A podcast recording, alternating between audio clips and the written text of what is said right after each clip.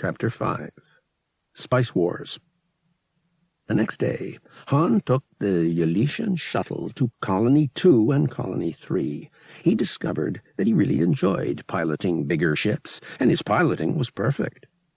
He managed to find a few extra minutes on his return run to Colony 1 to practice low-altitude flying, swooping the shuttle so low that the belly nearly brushed the tops of the jungle trees. Beside him in the co-pilot's seat, Murg alternated between exhilaration and terror as the Togorian experienced swoops, barrel rolls, and even upside-down high-speed flying. Han was in his element, putting the shuttle through maneuvers he'd only done previously during Sims. The Corellian found himself whooping joyously at the sheer thrill of it all. For his last best bit of precision flying, Han sent the shuttle hurtling down a river-cut canyon, skimming between the rock walls with so little room to spare that Murg yowled, shut his eyes, and refused to open them. Once they were soaring through open skies again, Han had to shake the Togorian's arm and repeatedly reassure the big alien that he was finished practicing for the day. Murg certain that pilot is crazy, the Togorian said, cautiously opening his eyes and straightening up in his seat. Murg flies on his mosgoth at home, but not like that. Mosgoths have more sense than to fly like that. Murg have more sense, too. Pilot, the Togorian gave Han a plaintive glance. Promise Murg not to fly crazy again. But Murg Han said, carefully setting them down on the landing field at Colony 1. I've got to practice every chance I get. You see? He hesitated, then decided to trust Murg with part of the truth. I sort of stretched the facts a little when I told Teroenza about my flying experience. I really am a champion pilot. That's the truth, but I need to practice with this shuttle and with the bigger ships. Sims are fine, but they can't beat the real thing. Murg gave Han a long, level look, then nodded. Murg understands. Pilot trusts Murg not to say this to Teroenza? Yeah, something like that, Han said. Can I? Trust you, I mean. The Togorian groomed his white whiskers thoughtfully. As long as Pilot does not crash, Murg does not talk. Fair enough, pal, Hans said with a grin. When he and Murg came down the ramp from the ship, Veretil was there waiting for them in the pouring rain. By this time, Han was growing used to the daily downpours, though the steamy heat still exhausted him. The High Priest wishes to see you at once, Pilot Drago, Veretil said. The Sacredot led the Corellian and his bodyguard to the High Priest's personal quarters, which occupied a large part of the underground level of the administration center. When Veretil keyed in the security bypass codes and they walked through the huge double doors into the High Priest's personal sanctum, Han couldn't repress a low whistle of amazement. Nice place. This is the High Priest's display room. Veretil said. He is an avid collector and hmm. very proud of his collection of rarities. He deserves to be, Han said sincerely. The room was easily ten times the size of Han's little apartment on the first floor. Display tables, shelves, and racks showcased treasures and antiquities from around the galaxy. Sculpture from a dozen worlds, paintings, and other art objects were scattered amid ornate antique weapons. Tapestries hung from the walls. Rugs of exquisite beauty were covered by protective force fields that felt squishy underfoot as Han walked on them. Semi-precious gems adorned the collection of pipes and other musical instruments. Bottles of the rarest liquors in the entire galaxy were suspended in a gold-embossed rack Han's fingers literally itched for the whole time it took him to traverse the display room. If I could have five minutes alone in here, I'd be set for life, he thought wistfully, as he slowed down to peer at a drilb carved from living ice. The tiny statue was covered with a layer of dust, which was disturbed by Han's breath. It wafted up into the air, and the pilot sneezed thunderously. Dust or no dust, this place is worth several fortunes. If only... Sternly, Han reminded himself that he had turned over a new leaf, and was an honest, hard-working citizen these days. Veretil led them through another security door into the high priest's personal living quarters. The visitors were ushered into the room by an ancient Zyssian major domo, whom Teroenza addressed as Ganar Tos. The Zyssian was humanoid, but he had wrinkly green skin that hung in flaccid wattles from his receding chin line. His orange eyes were rheumy, and he snuffled constantly as though he had a sinus infection. Probably allergic to all that dust. Han thought. The high priest waved Han and Murg to seats and addressed them. So good of you to come, Pilot Drago. I hear good things about your piloting from Colony 2 and 3. Today our medical droid placed our other pilot, Jalus Nebel, on indefinite sick leave, so you will be taking his place on interstellar flights from now on. Han nodded, trying not to betray his excitement. Fine, sir. I'll keep on schedule. When do I go? The day after tomorrow, Teroenza said.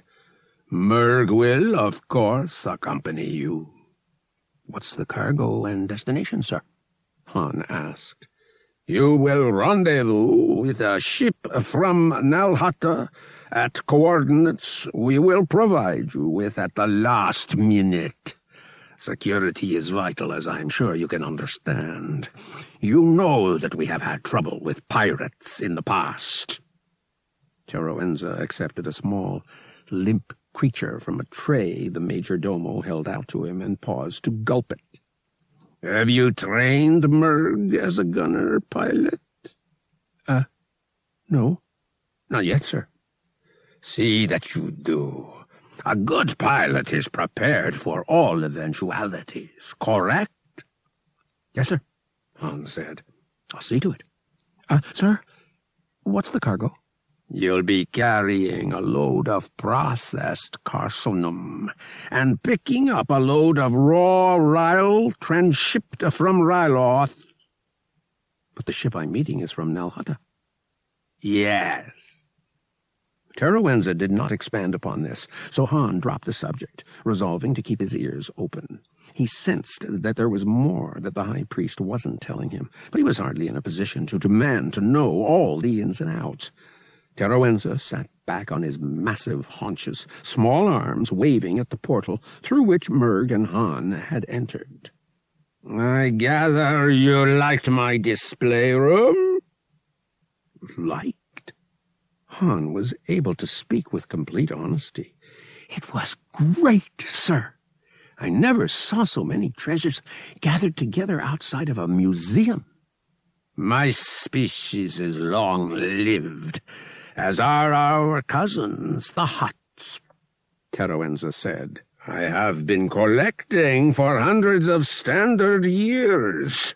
Longer than you in your youth can imagine, pilot. I'd really like to get a grand tour sometime, Han said. I wish my collection were in condition to be viewed, Teroenza said regretfully. Ganar Tos though an excellent cook and an efficient houseboy, hasn't the training to maintain it, much less catalog and arrange everything properly. And I am too busy to indulge myself that way. The giant being gave them a dismissive wave of a tiny hand. That will be all for now. I shall see you upon your return, pilot. Yes, sir.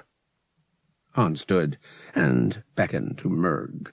They left, escorted by Veretil. Once outside, the Sacredot went off on an errand, leaving them to themselves. Han glanced at his chrono and then at the westering sun. Tonight, I'm going to start training you on gunner's duties, he told the Togorian. But right now, I think we're owed a break. Matter of fact, we're just in time to visit the refectory where the pilgrims eat. Let's go. Why? Murg asked. Pilot not want pilgrim food. Pilot and Murg eat in mess hall. Get decent food, not garbage. Han shook his head and started walking down the path that led through the jungle to the pilgrims' area. I don't want to eat with the pilgrims, pal, he explained. I just want to talk to some of them. I figure at dinner they'll all be together, and I can find them easier. Them? Murg echoed. How many is them? Uh, well, you see, Han started. Then he stopped, grimacing. Just one, he admitted. Pilgrim 921, the one I saw the other day. I'd like to see what she really looks like. Murg nodded. Ah, yes. Murg understands very well what Pilot wants. Han felt his face grow hot and was glad that the Togorian wouldn't recognize that giveaway as a sign of embarrassment. You know, Murg, old pal, he said, deliberately changing the subject, you speak pretty good basic for someone who's been speaking it for less than a year. But there's one part of speech you ain't mastered yet, and that's the pronoun. Never thought I'd find myself playing schoolteacher, but here goes. The two walked on down the path together, as Han laboriously covered the grammatical rules governing the use of pronouns. Once in the refectory, Han and Murg roamed the huge dining area. Han glanced from face to face, wondering if he'd managed to recognize her without the goggles, in normal light. Her hair had been covered by the cap, so he didn't even know if it was dark or light. He walked faster, realizing the meal was nearly over, and he still hadn't found 921. Maybe she wasn't here. Maybe she ate during another shift, the way he heard some of the pilgrims did, but he'd thought most of the humanoids ate during this shift. There she is. That's her. Han wasn't even sure how he knew. But he was as positive as if she'd had a sign around her neck that read Pilgrim 921. Seen in normal light, he could tell that she was tall and slender, too slender, really. Her cheekbones stood out prominently, and her eyes seemed even larger than they were in her thin, excessively pale face. But too thin or not, she was quite simply lovely. Not classically beautiful. Her jaw was a little too wide and squarish, her nose a bit too long for classic beauty, but lovely. Oh, yes. 921 had big blue-green eyes, long dark lashes, and poreless white skin. Several locks of short curly hair had escaped from beneath her pilgrim's cap, and Hans saw that it was reddish gold, the color of a Corellian sunset on a clear day. The refectory hall was usually pretty quiet. The pilgrims didn't talk much, tired as they were from a long day's work in the factories, and the approaching exaltation but they usually ate in groups. 921 was all alone. Hans saw that she was poking at her dinner, and after one look at the unappetizing mess of gruel-like porridge, limp greens, and flatbread on her plate, he didn't blame her. The food smelled bad, almost spoiled. Hans' nose wrinkled as he pulled out the seat opposite her and sat down. He was dimly aware of Murg leaning against the wall, watching him, 921. I've got to get her to tell me her real name. Looked up, and her turquoise eyes widened as she recognized him. Han was inordinately pleased about that and grinned at her. Hello. Found you again, see? She stared at him, eyes wide. Then she looked down at her plate. Han leaned toward her. So, what's for dinner? It doesn't look great, I gotta admit. But you've got to do more than just push it around your plate, you know? She shook her head. Please, go away. Her voice was barely above a whisper. I'm not supposed to be talking to you. You're not of the one. Sure I am, Hans said. I'm just a little bit more of an individual one, I guess you'd say. 921's mouth quirked, very slightly. Han found himself wishing he could make her really smile. You don't know what you're talking about, Pilot Drago, she said softly. I'm afraid that's obvious. Well, proselytize to me then, Han said. I've got an open mind. Maybe you can convert me.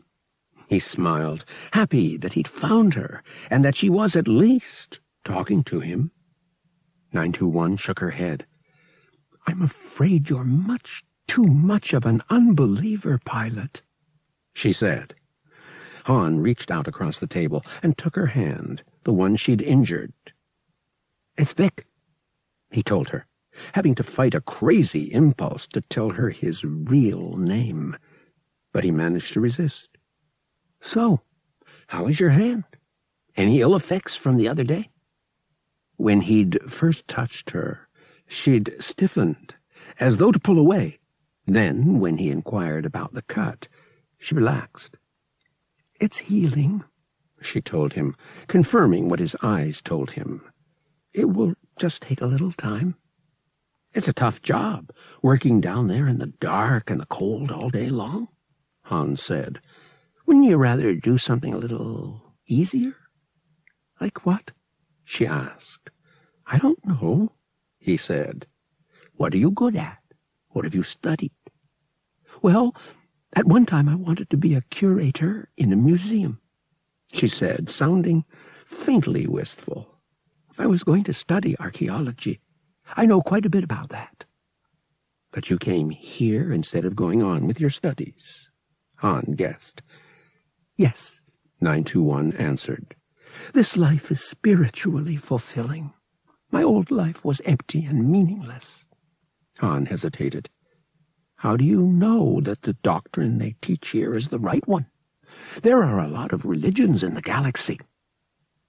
She considered his question carefully, then, finally, replied, Because when we are exalted, I feel very close to the One. It's a mystical moment. I feel one with the All. I'm sure the priests must be divinely gifted to be able to offer the pilgrims the chance to be exalted. Hmm, Hans said. Sounds like maybe I should give it a try. Over my dead body he thought, but was careful to conceal his true feelings. Perhaps you should, she said. It's time to head for the altar of promises now. Perhaps you'll be blessed by receiving the exaltation too. You never know, Hans said. Can I walk you there? She smiled a little, eyes downcast. All right. They walked together up the jungle path, side by side, amid the pilgrims, with Murg trailing behind.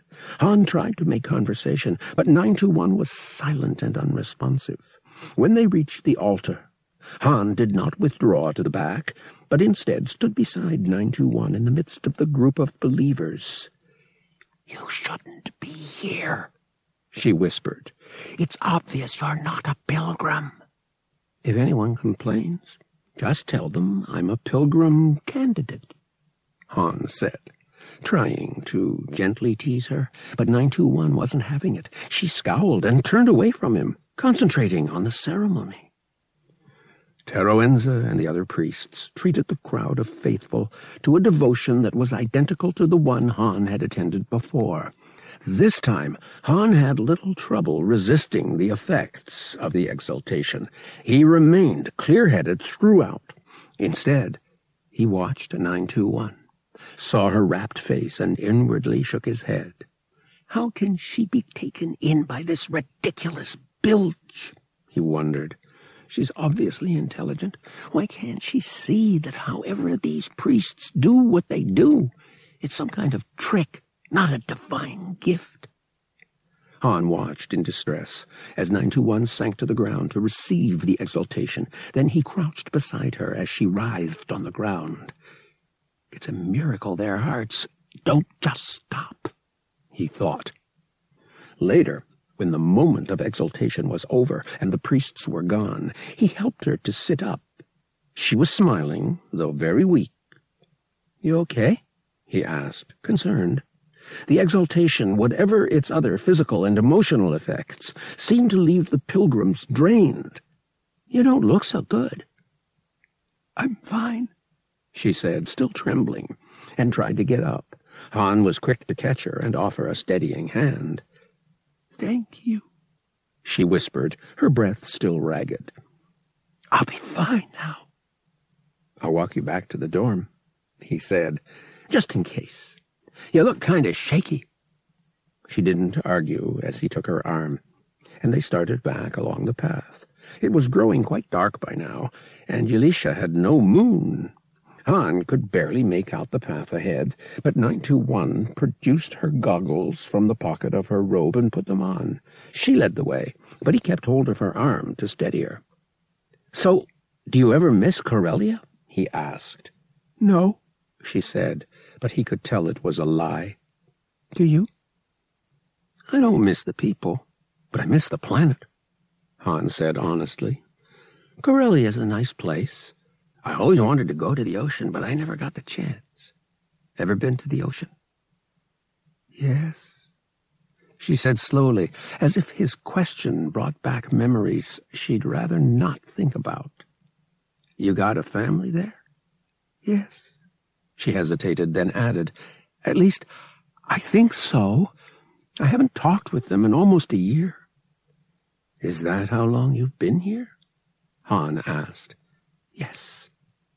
They picked their way through the hot, wet darkness in silence. Han was very conscious of holding her arm beneath the wide sleeve of her robe. Her bones were too close to the skin, but her flesh itself was warm and soft and very female.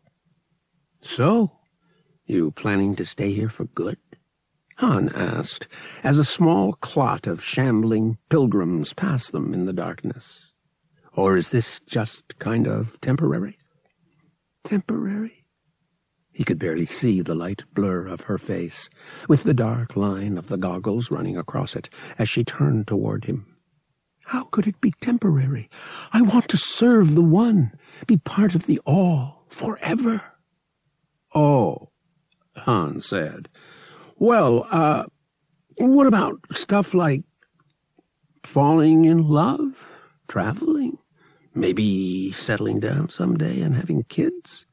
We give up those kinds of attachments when we become part of the all, she said, but there was a hint of regret in her voice. Too bad, he said.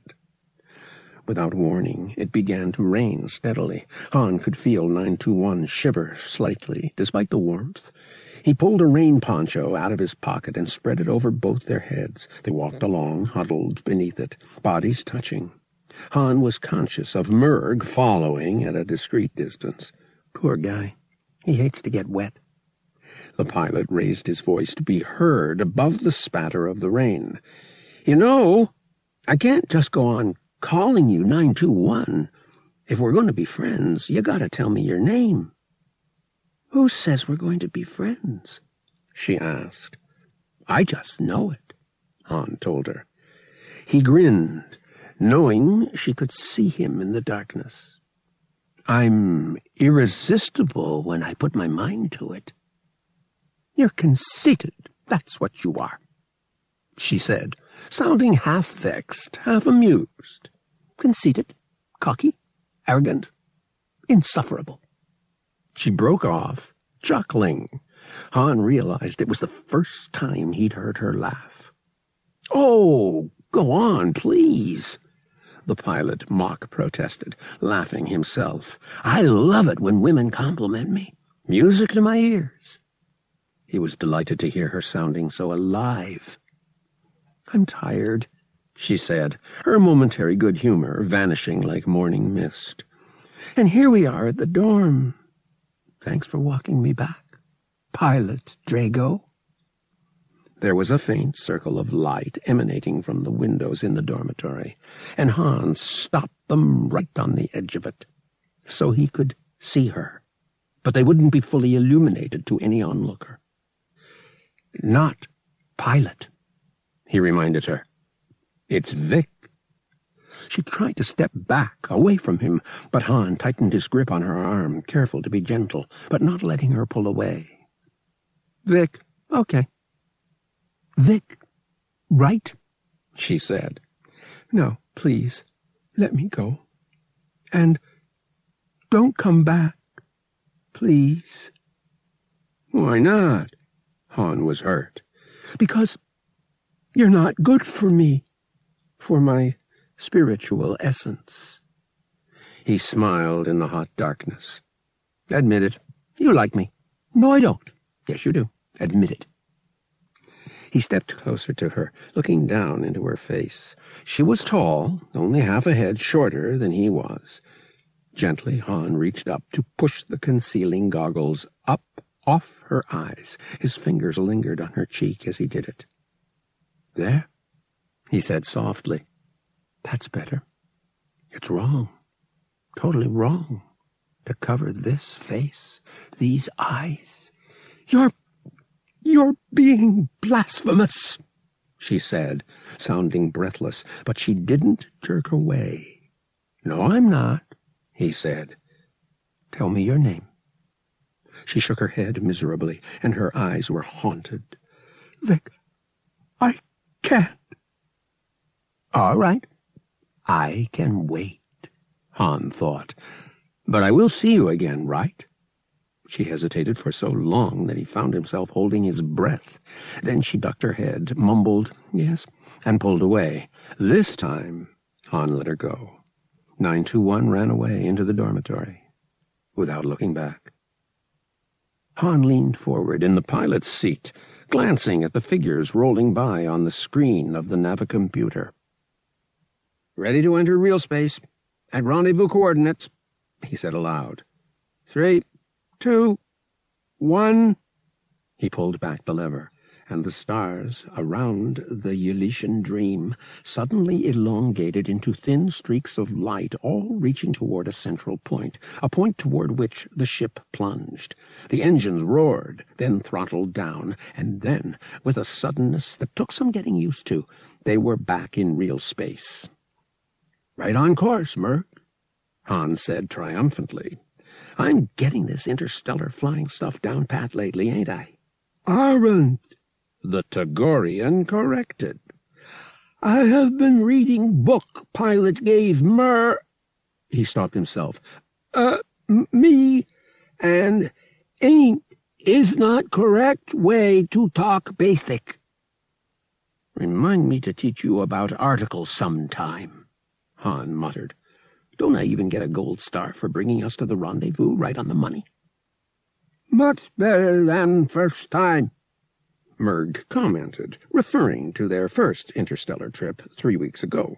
Han had made a tiny error in programming the navicomputer on exactly where to bring them out of hyperspace, and the dream had wound up three parsecs from where they were supposed to emerge. Han had had to make an extra hyperspace jump to bring them into correct position. Hey, Han protested. That was just my first time. And it wasn't my fault that screen is so old that an eight looked like a six. Pilot has done better since then, Murg acknowledged. Second and third trips went okay. You bet they did, Han muttered. I'm good, Murg. I really am. I'll bet that I could almost pass the exams to get into the Imperial Academy now. A few more months' practice, and I'll really be set. Murg will miss... The Togorian paused. Correction. I will miss Pilot when he goes. I'll miss you too, pal, Han said, meaning it. But don't worry. We can... The Ylesian dream shuddered violently as a loud whang reverberated through her hull. What the? Han pushed buttons, turning on the rear view screen. Murg! Something hit us! Asteroid? The Togorian suggested. Wang! No! Han yelled, staring incredulously at the view screen. Two ships! They've got to be pirates! Get to the gunner's well! As he stared at the screen, the rightmost vessel launched another shot. Brace yourself! Murg, who had unstrapped himself and gotten up to head for the gunner's mount, yowled as another shot whanged against the hull, sending him back into his seat with bruising force. Cursing, Han yanked the dream hard to port. Who were these guys?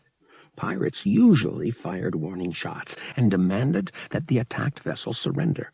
Their goal was to steal the cargo, commandeer the ship, and keep the crew alive so they could be sold as slaves. Destroying or crippling the ship and killing the crew wasn't cost effective. Murg, get below.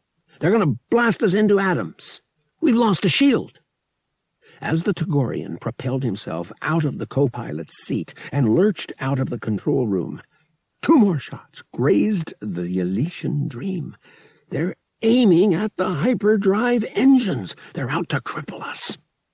Han sent the ship into a desperate roll, flipping her up on her side, just in time to avoid another blast that nearly singed his underside and would have blown out his Quadex power core. He put on a burst of speed, trying to get far enough ahead of the pursuing pirates to double back and shoot at them. He had little confidence in Murg's ability to actually hit anything while manning the gunwale. The Togorian was quick and able, but he'd never actually shot at a live, much less moving, target. As he sent the ship hurtling recklessly along, straining her speed to the utmost, Han flipped open his communications channel. He had to let someone know what was happening, in case the dream was crippled and they got a chance to get to a life pod. Ylesia Colony 1, this is Ylesian Dream. Colony 1, this is the dream. We are under attack. Repeat, under attack. Two vessels jumped us just after we emerged from hyperspace. Han's voice cracked from the strain. Honest, it wasn't my fault. They're chasing us, and I'm taking evasive maneuvers. Pilot Draygo out. Han glanced at the view screen with the sensor readouts below, saw that they'd gained on their pursuers. He still hadn't gotten a good look at the pirate ships, and then sent the dream spiraling down beneath the oncoming ships. As they whooshed by overhead, he flipped his vessel up into a tight turn. Murg! No! He yelled into the intercom. A Togorian roar and a splat of energy rewarded his command, but Murg missed his quarry completely. One of the pirates had turned and was firing again. Wham! The Ylesian dream shook violently as the ship sustained a major hit.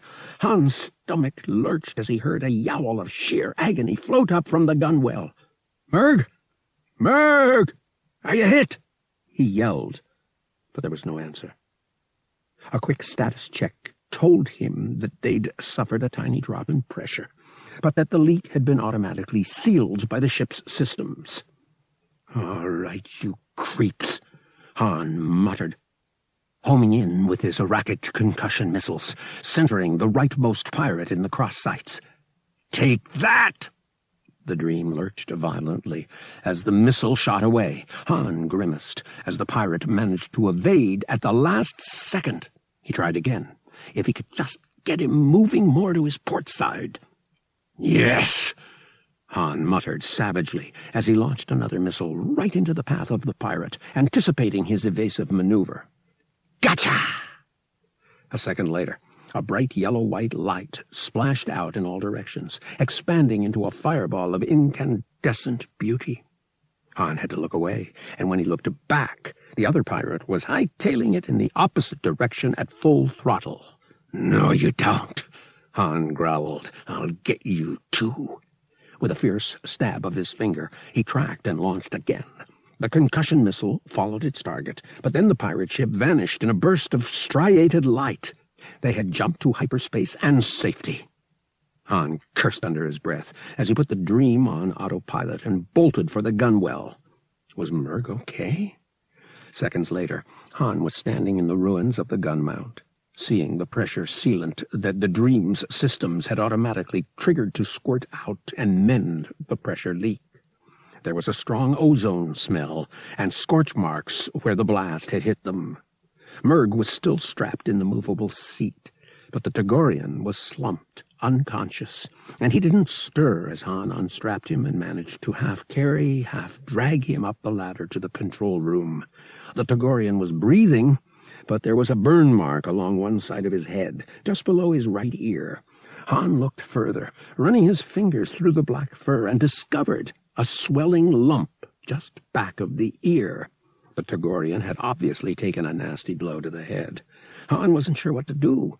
He knew first aid for humans and a few species of aliens, but Murg's people were rare in the galaxy.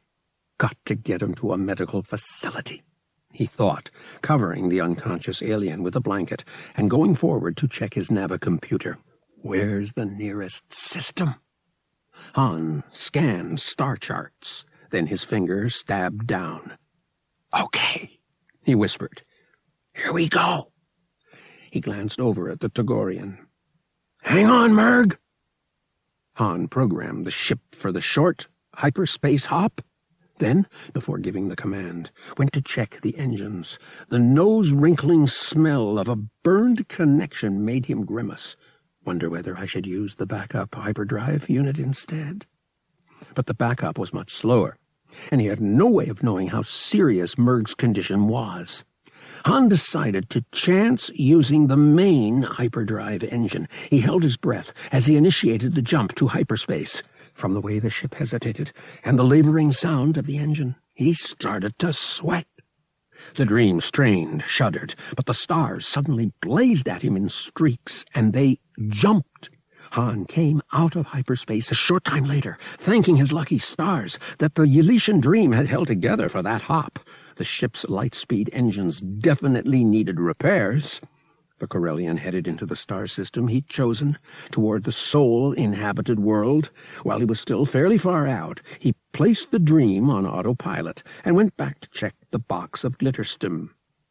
The world he'd chosen was known to have customs and spice checks, so he opened up the secret compartment the priests had had built into the cargo deck and removed the boxes of Dorinian ambergris perfume that he carried as a cover cargo.